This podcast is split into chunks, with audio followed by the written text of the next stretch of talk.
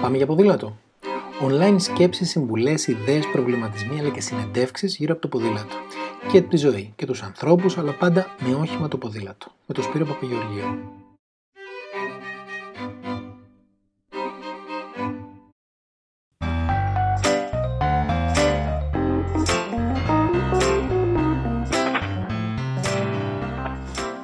Το ξέρετε πως υπάρχουν, είναι λίγοι στα αλήθεια, Έλληνες που διακρίνονται σε διεθνές επίπεδο στο χώρο του ποδηλάτου;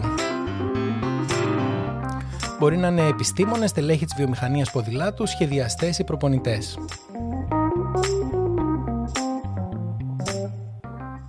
Είμαι ο Σπύρος Παπαγεωργίου και σήμερα ο καλεσμένος μας είναι ο Ηλίας Παπαπαναγιώτου, ένα από τα άτομα που με το δικό του τρόπο επηρεάζει τις εξελίξεις στο χώρο του ποδηλάτου. Ηλία, τι δουλειά κάνεις; Καλησπέρα, Σειρά. Ευχαριστώ πολύ για την ε, πρόσκληση. Ε, η δουλειά μου είναι Business Intelligence Manager και δουλεύω για μια εταιρεία, την, ένα group εταιρεών, την Axel Group και το Business Intelligence έχει να κάνει, να το θέσουμε απλοποιημένα, με τις αναλύσεις των βάσεων δεδομένων της εταιρείας και ε, τη διανομή της πληροφορίας μέσα στην εταιρεία. Ωραία, αυτό για να το πω εγώ με ένα πιο απλό τρόπο, ας πούμε, για να το καταλάβει ο καθένας. Είναι περίπου σαν να ναι. ξέρεις τι ποδήλατα πρόκειται να καβαλάει ο κόσμος αύριο, ας πούμε, ή τι εξαρτήματα να προτιμάει. Είσαι κάτι δηλαδή σαν αυτός που ξέρει τους αριθμούς του Τζόκερ από πριν ή τι θα φέρει δώρο ο Άγιος Βασίλης, έτσι; Ε, δεν δε θα έλεγα ότι είναι έτσι ακριβώς τα πράγματα. Είναι ε, όπως σαφώς ε, όποιος εργάζεται σε μια εταιρεία που παράγει κάποια προϊόντα, σαφώς υπάρχει κάποιος σχεδιασμός για το μέλλον και γνωρίζεις ε, στο μέλλον ποια θα είναι η διαθεσιμότητα, αλλά οι περισσότερες ε, αναλύσεις σαφώς έχουν να κάνουν και με την υγιή ε, διαχείριση και ε, λειτουργία της εταιρείας. επομένως, ναι, προσπαθούμε σίγουρα να κάνουμε ένα forecasting για να δούμε πώς θα μοιάζει η ποδηλασία στο μέλλον. Έχουμε περάσει δηλαδή από την εποχή που κάποιος έλεγε ας πούμε φαντάζομαι ότι οι καταναλωτές θέλουν το τάδε ποδήλατο στην εποχή που ε, κάποιος αναζητά πόσο της εκατό ας πούμε των ανδρών που ζουν σε αστικά κέντρα θα θέλουν να έχουν ποδήλατα mountain bike πόλεις; Έτσι είναι κάπως; Ε, σίγουρα έχουμε περάσει σε μια εποχή όπου οι έρευνες για τις προτιμήσεις των καταναλωτών και τη χρήση του ποδηλάτου είναι σίγουρα εκεί και διευκολύνει τις εταιρείες να αναπτύξουν κατάλληλα προϊόντα και κατάλληλα ποδήλατα με τα κατάλληλα εξαρτήματα. Αυτά τα πράγματα που χρειάζονται οι καταναλωτές. μου λες λίγο καταρχάς, ε, ξεκινώντας τώρα έτσι για, την, για το Axel Group, γιατί νομίζω ότι αρκετοί φαντάζομαι από τους ακροατές αυτού του podcast μπορεί να μην ξέρουν ακριβώς τη σημασία του Axel Group και ποιες εταιρείες αντιπροσωπεύει στην διεθνή αγορά. Η Axel Group είναι ένα από τα μεγαλύτερα group εταιρεών ε, ε, στον κόσμο. Ε, leading ε, στην Ευρώπη. Ε, brands γνωστά της Axel Group είναι η Lapierre, η Ghost, η Vinora, η Rally και η XLC στα ανταλλακτικά και άλλες εταιρείες.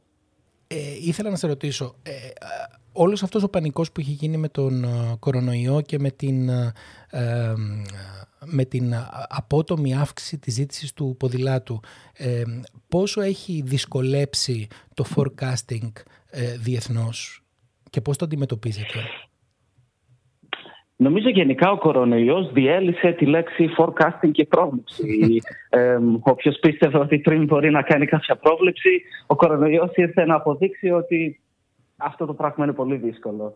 Ε, σίγουρα ε, οι προβλέψεις έχουν γίνει αρκετά δύσκολες και ποιος θα μπορούσε να προβλέψει μια τόσο μεγάλη ζήτηση.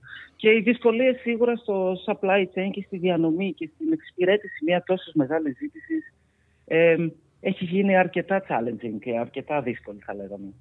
Εσείς αυτά τα δεδομένα που χρειάζεστε, ε, με ποιο τρόπο τα αντλείτε και σε τι ποσοστό, τώρα το ποσοστό είναι γενική λέξη, θεωρείς ότι ε, μπορεί να είναι αξιόπιστα, ειδικά σε εποχές όπως είναι η τωρινή;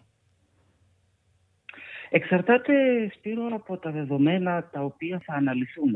Ε, όταν συζητάμε για ενδοετερικά δεδομένα, αναλύοντας τις πωλήσεις, το supply chain, τα logistics. Εκεί η ακρίβεια των δεδομένων σαφώς ε, είναι αρκετά υψηλή, έως πάρα πολύ υψηλή. Ε, σαφώς υπάρχουν μετά ε, δεδομένα ή έρευνες τα οποία έρχονται από, τον εξωγεν, από το εξωγενές περιβάλλον της εταιρείας, όπου εκεί πάντα προσπαθείς να αναγνωρίσεις σε τι βαθμό είναι αξιόπιστα τα δεδομένα για να μπορείς να καταλήξεις με ασφάλεια και εσύ σε κάποια ε, συμπεράσματα. Επομένως θα έλεγα ότι ανάλογα με το είδος και τη φύση των δεδομένων υπάρχει και έρχεται και ένα ποσοστό αξιοπιστίας.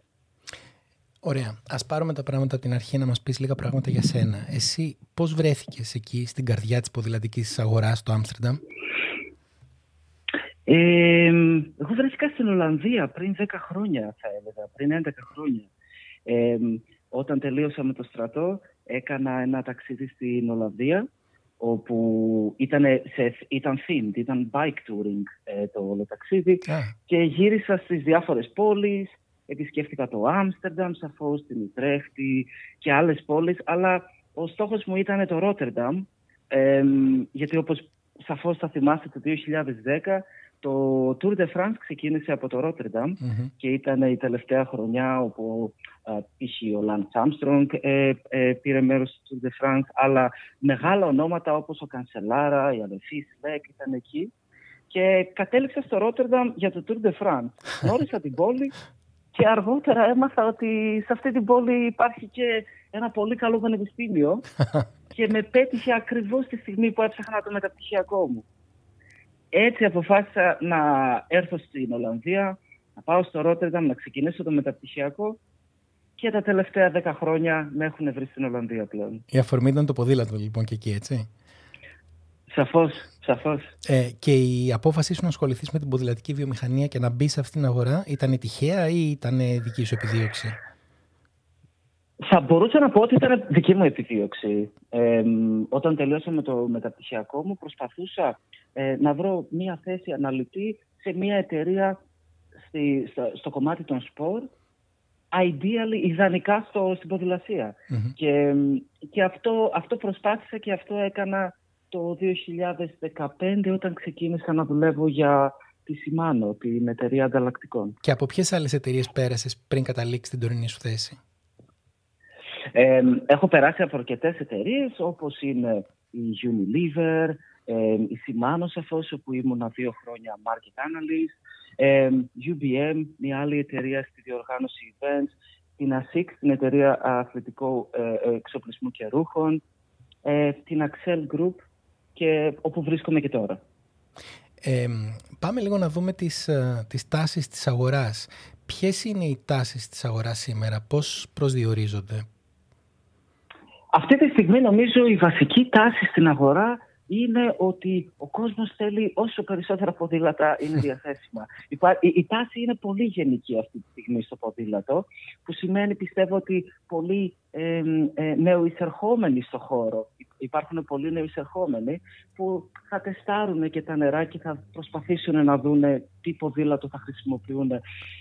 Σαφώς υπάρχει μια πάρα πολύ μεγάλη τάση προς το e-bike τα ηλεκτρικά ποδήλατα, το οποίο το βλέπουμε κυρίως στην κεντρική και βόρεια Ευρώπη, αλλά εξελίσσεται και μεγαλώνει όλο και περισσότερο.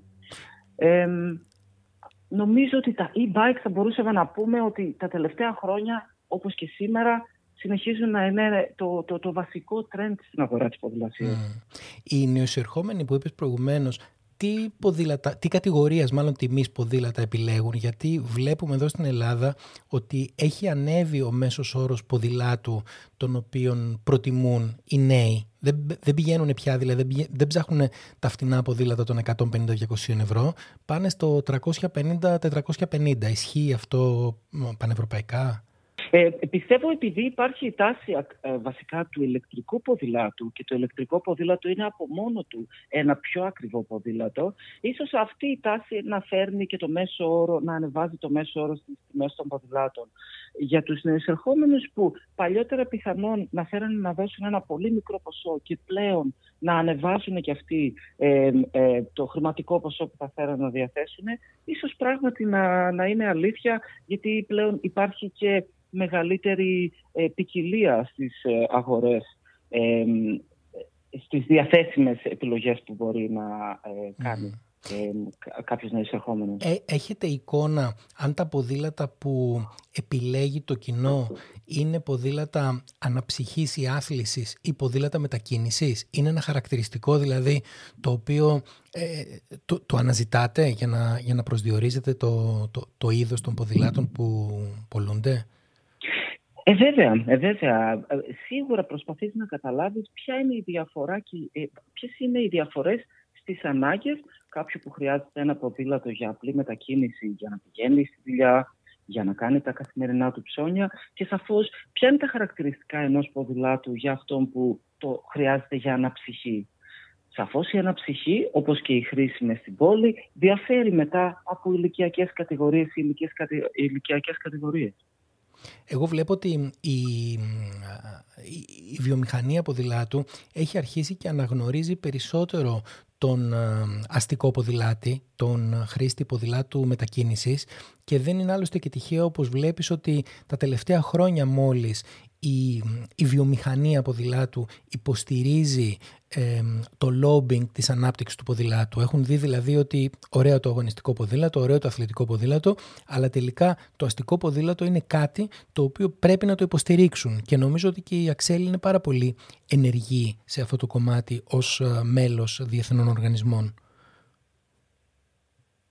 Ναι, βεβαίως. Βεβαίως. Η Αξέλ είναι μέρος διεθνών οργανισμών ε, και σαφώς η ανάπτυξη του αστικού ποδήλατου ε, κατ' εμέ είναι ξεκάθαρα ένα δείγμα πολιτισμού και ένα δείγμα, ε, του, ε, ένας τρόπος για να συνεχίσουμε και να πάμε μπροστά στη, στο πώς είναι, αναπτύσσονται και πώς, στο πώς διαμερφώνονται τα αστικά περιβάλλοντα αυτό τον καιρό. Ε, για τα ηλεκτρικά ποδήλατα έχεις εικόνα σε τι ποσοστό των πωλήσεων είναι αυτή τη στιγμή στην ευρωπαϊκή αγορά και πού αναμένεται να φτάσουν στην επόμενη πενταετία; Το πού αναμένεται να φτάσουν σίγουρα πιστεύω για τα επόμενα χρόνια θα συνεχίσει να ανεβαίνει. νομίζω με μια πολύ... υπάρχει μια ξεκάθαρη εικόνα ότι ε, στην κεντρική Ευρώπη, ας πούμε στη Γερμανία μέχρι και το 2019 οι πωλήσεις των ηλεκτρικών ποδηλάτων ε, εκτιμάται ότι έφτασαν έως και στο 40%. Υπάρχουν επομένως χώρες όπου οι πωλήσεις στο σύνολο των πωλήσεων, οι πωλήσεις των ηλεκτρικών ποδηλάτων έχουν αρχίσει και αγγίζουν τόσο μεγάλα δεδομένα. Ε, σαφώς, ε, τόσο μεγάλα ποσοστά. Σαφώς αυτά τα ποσοστά από χώρα σε χώρα διαφέρουν. Ε. Ε, σε πανευρωπαϊκό επίπεδο πιστεύω ότι θα συνεχίσουν να ανεβαίνουν. Οι χώρες που είναι πιο δυνατές στα ηλεκτρικά θεωρείς ότι είναι αυτές της κεντρικής Ευρώπης, δηλαδή η Γερμανία, κάτω χώρες, Γαλλία ίσως; Βέβαια, βέβαια. Και ε, σε όλες τις χώρες η χρήση του ηλεκτρικού ποδηλάτου ε, αυξάνεται συνεχώς. Ε, ας μην ξεχνάμε ότι είναι και, και το ηλεκτρικό ποδήλατο είναι ένα προϊόν το οποίο πρέπει να το γνωρίσει ο καταναλωτής. Ναι, θέλει λίγο χρόνο. Ε, βέβαια, βέβαια. Έχεις εικόνα ποιο είναι το κοινό των ηλεκτρικών ποδηλάτων ηλικιακά και ποιος είναι ας πούμε ο μέσος αγοραστής ενός ε, e-bike σήμερα και πώς αυτό θα εξελιχθεί στο πέρασμα των χρόνων, αν θα αλλάξει, αν θα μειωθεί; Αυτή είναι μια πολύ ωραία ερώτηση, Σπύρο. Θυμάμαι ότι όταν τα e-bikes πρώτο άρχισαν να εμφανίζονται σαν, ε, ε στο χώρο της ποδηλασίας, τα ηλεκτρικά ποδήλατα, υπήρχε μια ε, άποψη ότι τα ποδήλατα αυτά θα μείνουν και θα χρησιμοποιούνται από μεγαλύτερες ηλικίες, όπου ε, θα υποβοηθούνται ουσιαστικά ε, ή θα υποβοηθάται η πέδηση και έτσι οι άνθρωποι οι οποίοι δυσκολεύονται να κάνουν πολλά χιλιόμετρα ή ακόμα να απολαύσουν μία βόλτα με το ποδήλατό τους πλέον θα μπορούν άνετα να ποδηλατούν. Αυτό όμως όσο εξελίχθηκε η τεχνολογία και το e-bike βρήκε application και σε, άλλους, ε, και σε, άλλους, ε, σε άλλες κατηγορίες όπως το mountain bike κτλ. Άρχισε να αυξάνεται πάρα πολύ το, το κοινό στο οποίο το e-bike απευθύνεται πλέον πρέπει να πούμε ότι έχουμε δει μέχρι και ε, kit bikes, ποδήλατα mm. για παιδιά πλέον mm. να είναι ηλεκτρικά. Ε, έχουμε αρχίσει και βλέπουμε road bikes, ποδήλατα δρόμου να είναι ηλεκτρικά, που πλέον ίσως εκείνα τα ποδήλατα έχουν, ε, χρησιμοποιούνται και από ακόμα πιο μεγάλες ηλικίες. Θεωρώ ότι απλά θα αυξάνεται το, το κοινό του ηλεκτρικού ποδηλάτου στο μέλλον. Άρα θα διευρύνεται δηλαδή και το κοινό του έτσι και θα είναι πια όλες θα οι κατηγορίες. Θα διευρύνεται ακριβώς, Σπύρο. Ναι. Έχεις και εσύ την αίσθηση ότι πια το κοινό του των ηλεκτρικών ποδήλατων είναι άνθρωποι οι οποίοι αν δεν ήταν ηλεκτρικό το ποδήλατο δεν θα αγόραζαν καν ποδήλατο και ξαφνικά το έχουν βάλει δηλαδή στο μυαλό τους μόνο και μόνο επειδή είναι το ηλεκτρικό ποδήλατο; Το βλέπετε; Ε, δεν, δεν είμαι σίγουρος ακριβώς τώρα για, για το συγκεκριμένο. Ίσως, ίσως ε, να ισχύει ότι διευκολύνει την αστική χρήση π.χ. σε πόλεις όπου οι ανηφόρες και η μορφολογία του εδάφους δεν είναι π.χ. όπως εδώ στο αμστερνταμ Η πόλη δεν είναι επίπεδη, επομένως η προσπάθεια που χρειάζεται να, να βάλει ε, στην καθημερινότητα για να μετακινείται με το ποδήλατο ε, κάποιος αυξάνεται. Και όταν υπάρχει ο κινητήρας και το ποδήλατο είναι ηλεκτρικό, σαφώς όλα γίνονται πολύ πιο εύκολα και πολύ πιο ευχάριστα. Επομένως, πράγματι, τώρα που το ξανασκέφτομαι, σαφώς. Είναι σίγουρα ένας παράγοντας που θα μπορούσε να πείσει κάποιον να ανεβεί στο ποδήλατο. Έχεις κάποια εικόνα για συνδυασμό ε, ηλεκτρικών ποδηλάτων και εφαρμογών, δηλαδή χρήση του ποδηλάτου και έλεγχό του μέσα από ένα smartphone ας πούμε, ο οποίος ε, μια, μια λογική και μια σύνδεση η οποία στο κοντινό μέλλον πρόκειται να αναπτυχθεί ιδιαιτέρως. Προς το παρόν, βλέπουμε ας πούμε, τα ηλεκτρικά ποδήλατα στην πλειοψηφία των εταιριών ελέγχονται από την, το, την κεντρική οθόνη ελέγχου, ας πούμε, που ας την πούμε ότι είναι ποδηλατική. Και μόνο λίγες εταιρείες ε, σε ευρωπαϊκό επίπεδο που έχουν πιο πολύ τη μορφή ενός startup, ας πούμε, χρησιμοποιούν ένα smartphone για να κάνουν αυτόν τον έλεγχο του ποδηλάτου.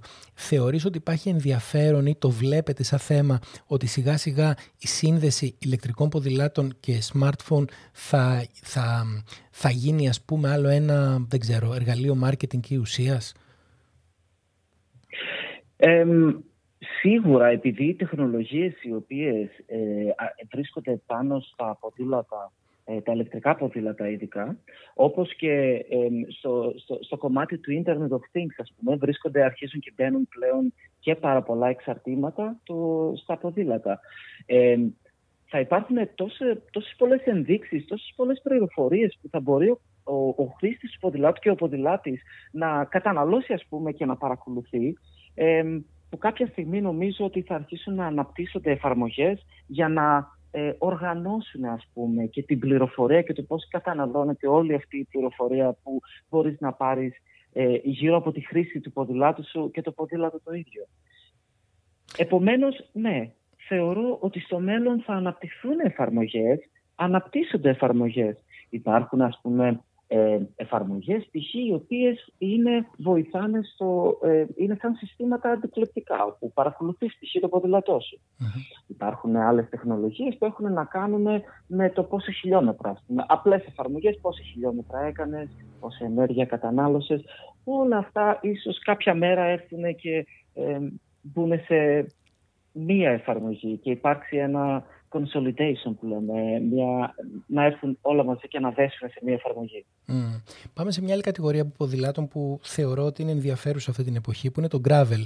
Νομίζω ότι το gravel θα παίξει ε, ρόλο στην αγορά τα επόμενα χρόνια; Ε, πιστεύω ότι ναι, θα παίξει το gravel ένα πολύ σημαντικό ρόλο. Ε, έχει το χαρακτήρα ε, του adventure, του περιπετειώδους ποδήλατου, όπου Κάποιος μπορεί να, να έχει ένα gravel ποδήλατο για να κάνει τις εξορμήσεις στη φύση, αλλά ταυτόχρονα να κάνει και διαδρομές στον δρόμο.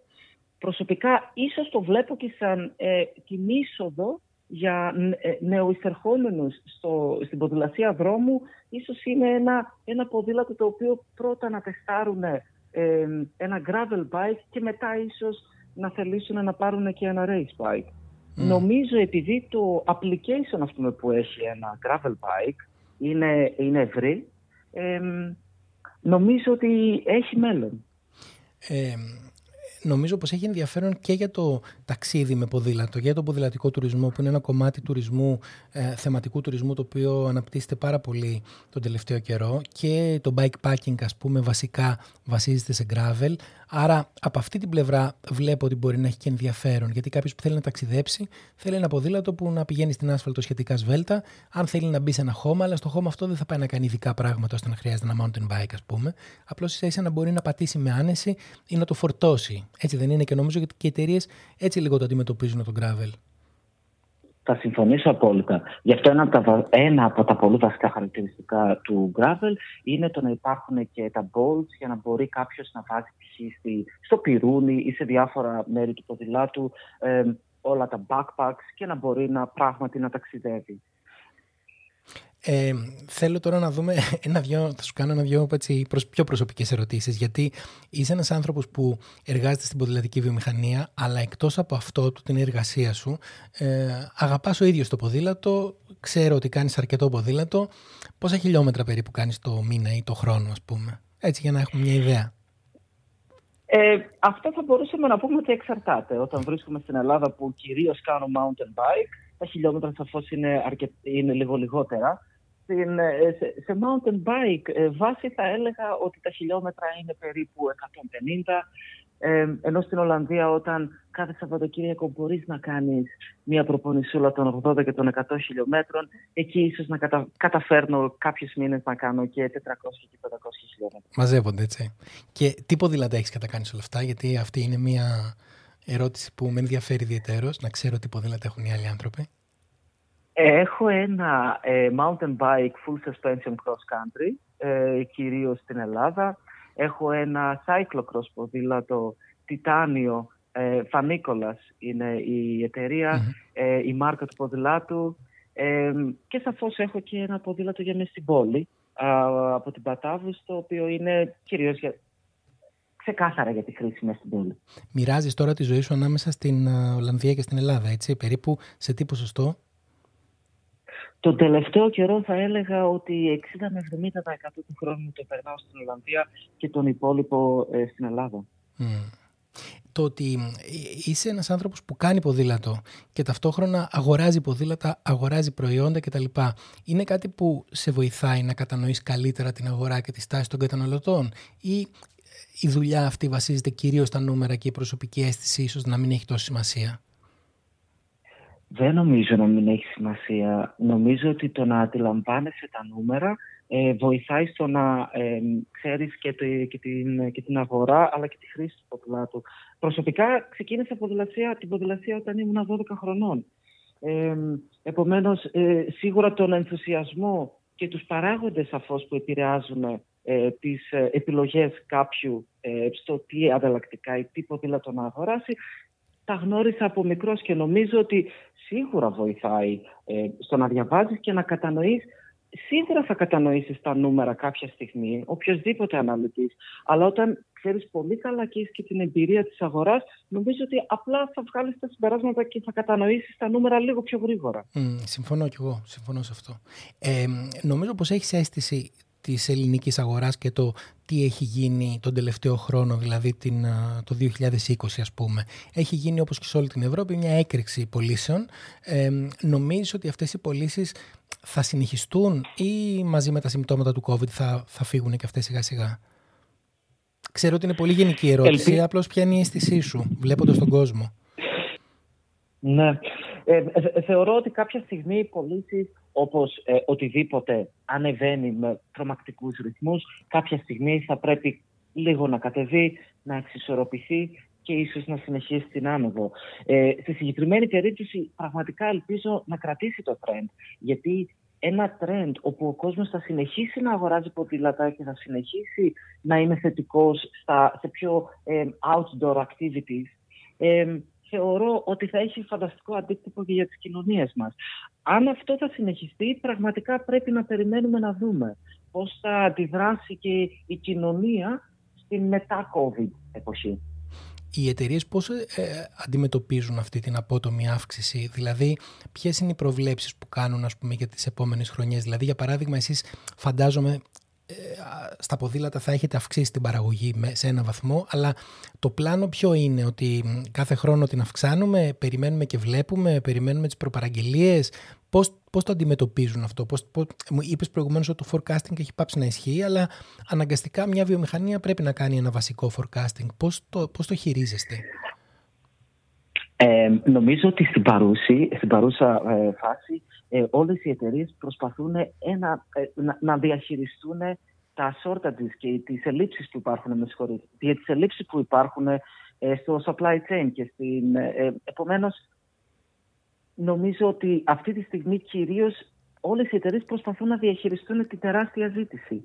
Και ίσως όλο το, το, το focus έχει πέσει πάνω στο το πώς θα μπορέσουμε να, να κάνουμε meet αυτό το demand. Άρα κοιτάνε δηλαδή το παρόν ας πούμε και πώς θα λύσουν το πρόβλημα αυτό το οποίο είναι μεγάλο και έντονο σήμερα ας πούμε και δεν τους απασχολεί τόσο πολύ τώρα τι θα κάνουν σε μια πενταετία έτσι. Γιατί δεν μπορούν να ξέρουν ε, Σίγουρα μακρόπνοα να γίνονται. Ε, σενάρια σίγουρα ε, υπάρχουν πολλά σενάρια τα οποία εξερευνώνται αλλά τη δεδομένη χρονική στιγμή ε, πρέπει να νομίζω ε, οι πιο πολλές εταιρείες να βάλουν όλη τη να συγκεντρωθούν πάνω στο πώς θα καταφέρουμε να, ε, να κάνουμε meet το συγκεκριμένο demand που υπάρχει. Ε, ζεις και δουλεύεις ε, στο Άμστερνταμ ένα μεγάλο μέρος ας πούμε του, του χρόνου σου ε, και υπάρχει στην Ελλάδα ένας έτσι μύθος για την αστική ποδηλασία στο Άμστερνταμ ότι όλα είναι υπέροχα και όλοι κυκλοφορούν στο δρόμο με το ποδηλατό τους και όλοι είναι χαρούμενοι κτλ. Περιέγραψε μου λίγο την εικόνα ενός ε, κατοίκου του Άμστερνταμ με το ποδήλατο. Δηλαδή, πώς ζει, ε, όλοι κάνουν ποδήλατο. Υπάρχουν κάποιοι που επιμένουν να κυκλοφορούν με το αυτοκίνητο, ε, το κάνουν με χαρά, είναι κομμάτι της καθημερινότητάς τους. Πώς είναι η αστική ποδηλασία στο Άμστερνταμ; Νομίζω πρέπει να πούμε ότι στο Άμστερνταμ και γενικά στην Ολλανδία, αν δεν έχεις ποδήλατο, δεν ζεις. Ε, η καθημερινότητα γίνεται πάρα πολύ δύσκολη, οι αποστάσεις καλύπτονται με πολύ πιο δύσκολους τρόπους. Ε, η καθημερινά, το Άμστερνταμ συγκεκριμένα οι ποδήλατες είναι πάρα πολύ έξω. Ε, και το, το ποδήλατο το χρησιμοποιείς σχεδόν σε κάθε activity της καθημερινότητάς σου. Ε, από, από το να πας στο σούπερ μάρκετ, για να πας στη δουλειά, να πας π.χ. στο γυμναστήριο, να συναντήσεις ένα φίλο ή μια φίλη, ε, να πας να, όταν ανοίξουμε με το καλό να πας ναι, να ναι. την πύρα σου. Πάντα πρέπει να έχεις ένα ποδήλατο. Χωρίς ποδήλατο στην Ολλανδία δεν, ε, ε, η ζωή γίνεται πολύ πιο δύσκολη. Και βλέπουμε αυτά τα, τα μαύρα ποδήλατα του παππού και της γιαγιάς που έχουν όλοι, αλλά η αλήθεια είναι ότι δεν είναι αυτά μόνο, έτσι δεν είναι. Οι Ολλανδοί δεν νομίζω ότι περιορίζονται σε αυτά τα ποδήλατα τα οποία βλέπουμε στο δρόμο παρατημένα από εδώ και από εκεί. Έτσι δεν είναι. Ένα πολύ μεγάλο ποσοστό των ποδηλάτων ε, είναι τέτοιου τύπου ποδήλατα. Ε, ας μην ξεχνάμε και ότι η Ολλανδία, η Ολλανδία είναι μια χώρα η οποία είναι επίπεδη. Επομένως, ε, ακόμα και ένα παλιό ποδήλατο χωρίς, ε, χωρίς ταχύτητες, μόνο με μία ταχύτητα και ακόμα, ακόμα χωρίς φρένα, απλά με back pedal, με, τη, με, το, με το φρένο το οποίο με την κόντρα. Ε, ουσιαστικά είναι ε, με την κόντρα, ε, είσαι απόλυτα καλυμμένος. Ε, τις πιο πολλές φορές όταν συζητάμε για, για αστική χρήση ποδηλάτου. Και αυτά τα ποδήλατα πράγματι είναι ένα πολύ μεγάλο ποσοστό, αλλά αυτό που ίσως σιγά σιγά γίνεται είναι ότι αντικαθίστανται με, με αυτά τα καινούργια ηλεκτρικά ποδήλατα που αγοράζει ο κόσμος ή με τα καινούργια ε, ποδήλατα όπως ε, ε, gravel ή trekking. Το βλέπουμε και αυτό. Ε, η ερώτησή μου περισσότερο είχε να κάνει με το εξής. Ε, η Ολλανδία, που είναι μια χώρα που έχει περίπου τον ίδιο πληθυσμό με τον ελληνικό, έχει πωλήσεις ποδηλάτων που, αν δεν κάνω λάθος, είναι γύρω στο 1 εκατομμύριο. Όταν σε εμάς, ας πούμε, είναι 300.000. Άρα, αυτά τα ποδήλατα που αγοράζονται δεν είναι προφανώς τα ποδήλατα του παππού και της γιαγιάς που, που παρατάνε, γιατί αυτά όλα είναι, ξέρω εγώ, 30, 30 κονταετία. Αυτό εννοούσα ότι έχω την αίσθηση ότι οι Ολλανδοί, πέρα από τα ποδήλατα που έχουν και χρησιμοποιούν στην πόλη, έχουν και ένα-δυο ποδήλατα από πίσω στο σπίτι για να πηγαίνουν το Σαββατοκύριακο με τις βόλτες τους. Αυτό εννοώ. Βέβαια, βέβαια, βέβαια, βέβαια, ισχύει. ισχύει. Πάρα πολλοί κόσμος έχει και ένα δεύτερο. Ε, θα έλεγα οι περισσότεροι ίσως να έχουν ένα ποδήλατο δρόμου σαν δεύτερο. Οι μεγαλύτερες ηλικίες έχουν τα ποδήλατα trekking ή τα ηλεκτρικά trekking. Πάρα πολλοί κόσμος ασχολείται με το cyclocross ε, στην, ε, στην Ολλανδία. Ε, και ναι, όταν ε, ε, έχεις πάντα ένα ποδήλατο για μέσα στην πόλη και την, ε, και την καθημερινότητα και ένα ποδήλατο αναψυχής. Να σε ρωτήσω κάτι. Τώρα με την ε, ανάπτυξη των ηλεκτρικών ποδηλάτων στην Ολλανδία, που γενικά ο κόσμος είναι συνηθισμένος να αφήνει τα ποδήλατά του έξω στο δρόμο, τα ηλεκτρικά των 2 και 3 χιλιάδων, τι, τι τα κάνουν, πού τα αφήνουν; Ε, οι πιο πολλοί έχουν σαν ας πούμε μικρές αποθηκούλες. Ε, storage room όπως τα λένε εδώ στο, στο Amsterdam όπου ε, τα αποθηκεύουν κάπου ε, που είναι πιο ασφαλή. Ε, βλέπεις μερικά ηλεκτρικά ποδήλατα παρκαρισμένα και, και στο δρόμο ας πούμε. Ε, αλλά δεν είναι κάτι που το συναντά συχνά. Τα πιο πολλά μένουν σε πιο ασφαλή μέρη. Ο κόσμος τα βάζει σε ασφαλή μέρη. Ε, άρα, άμα το χρησιμοποιείς για τη δουλειά σου, πρέπει να το πας σε κάποιο ε, μάλλον στεγασμένο πάρκινγκ. Έτσι. Γιατί εντάξει, το σπίτι το βάζεις στην αποθήκη. Όταν το πηγαίνεις στο πάρκινγκ, υπάρχει άλλη πρόβλεψη δημοτική γι' αυτό, ε, άλλα κλειστά πάρκινγκ ή τα γνωστά στεγασμένα πάρκινγκ που ξέρουμε; Ε, υπάρχουν πολλών ειδών πάρκινγκ και συνήθως ε, στην Ολλανδία παντού μπορείς να βρεις ένα ε, πάρκινγκ για να κλειδώσεις το ποδήλατό σου οι πιο πολλές εταιρείες επίσης έχουν τα δικά τους πάρκινγκ, τα οποία είναι κλειστά, προστατευμένα, επειδή όλο, ο πιο πολλής ε, κόσμος ε, πηγαίνει στη δουλειά με το ποδήλατο. Επομένως και οι ίδιες οι εταιρείες έχουν κάνει πρόβλεψη για να μπορείς να κλειδώσεις το ποδήλατό σου κάπου με ασφάλεια. Ακόμα, ακόμα πάρα πολλές εταιρείες που έχουν κάνει προβλέψεις για να υπάρχουν ακόμα και τους γέρες, αποδητήρια, έτσι ώστε ακόμα και άνθρωποι οι οποίοι καλύπτουν πολύ μεγαλύτερες αποστάσεις, π.χ. 10 και 20 και 30 χιλιόμετρα κάθε πρωί για να πάνε στη δουλειά τους, να μπορούν να ε, φρεσκαριστούν, που λέει ο λόγος, και να ξεκινήσουν με τη δουλειά τους. Κατάλαβα, κατάλαβα. Και μια τελευταία ερώτηση. Ε, εσύ που κάνεις ποδήλατο και το αγαπάς και το, το έχεις μέσα στη ζωή σου. Αν έπρεπε να έχεις μόνο ένα ποδήλατο, που δεν στο εύχομαι και κανένας μας δεν το θέλει αυτό, τι χαρακτηριστικά θα είχε αυτό; Και τι, τι, θα ήταν, τι θα ήταν αν έπρεπε να έχεις ένα ποδήλατο μαζί σου; OK, okay, δύσκολο ερώτηση πραγματικά. Άμα έπρεπε να έχω μόνο ένα ποδήλατο, νομίζω ότι θα, θα διάλεγα ένα ε, hardtail mountain bike.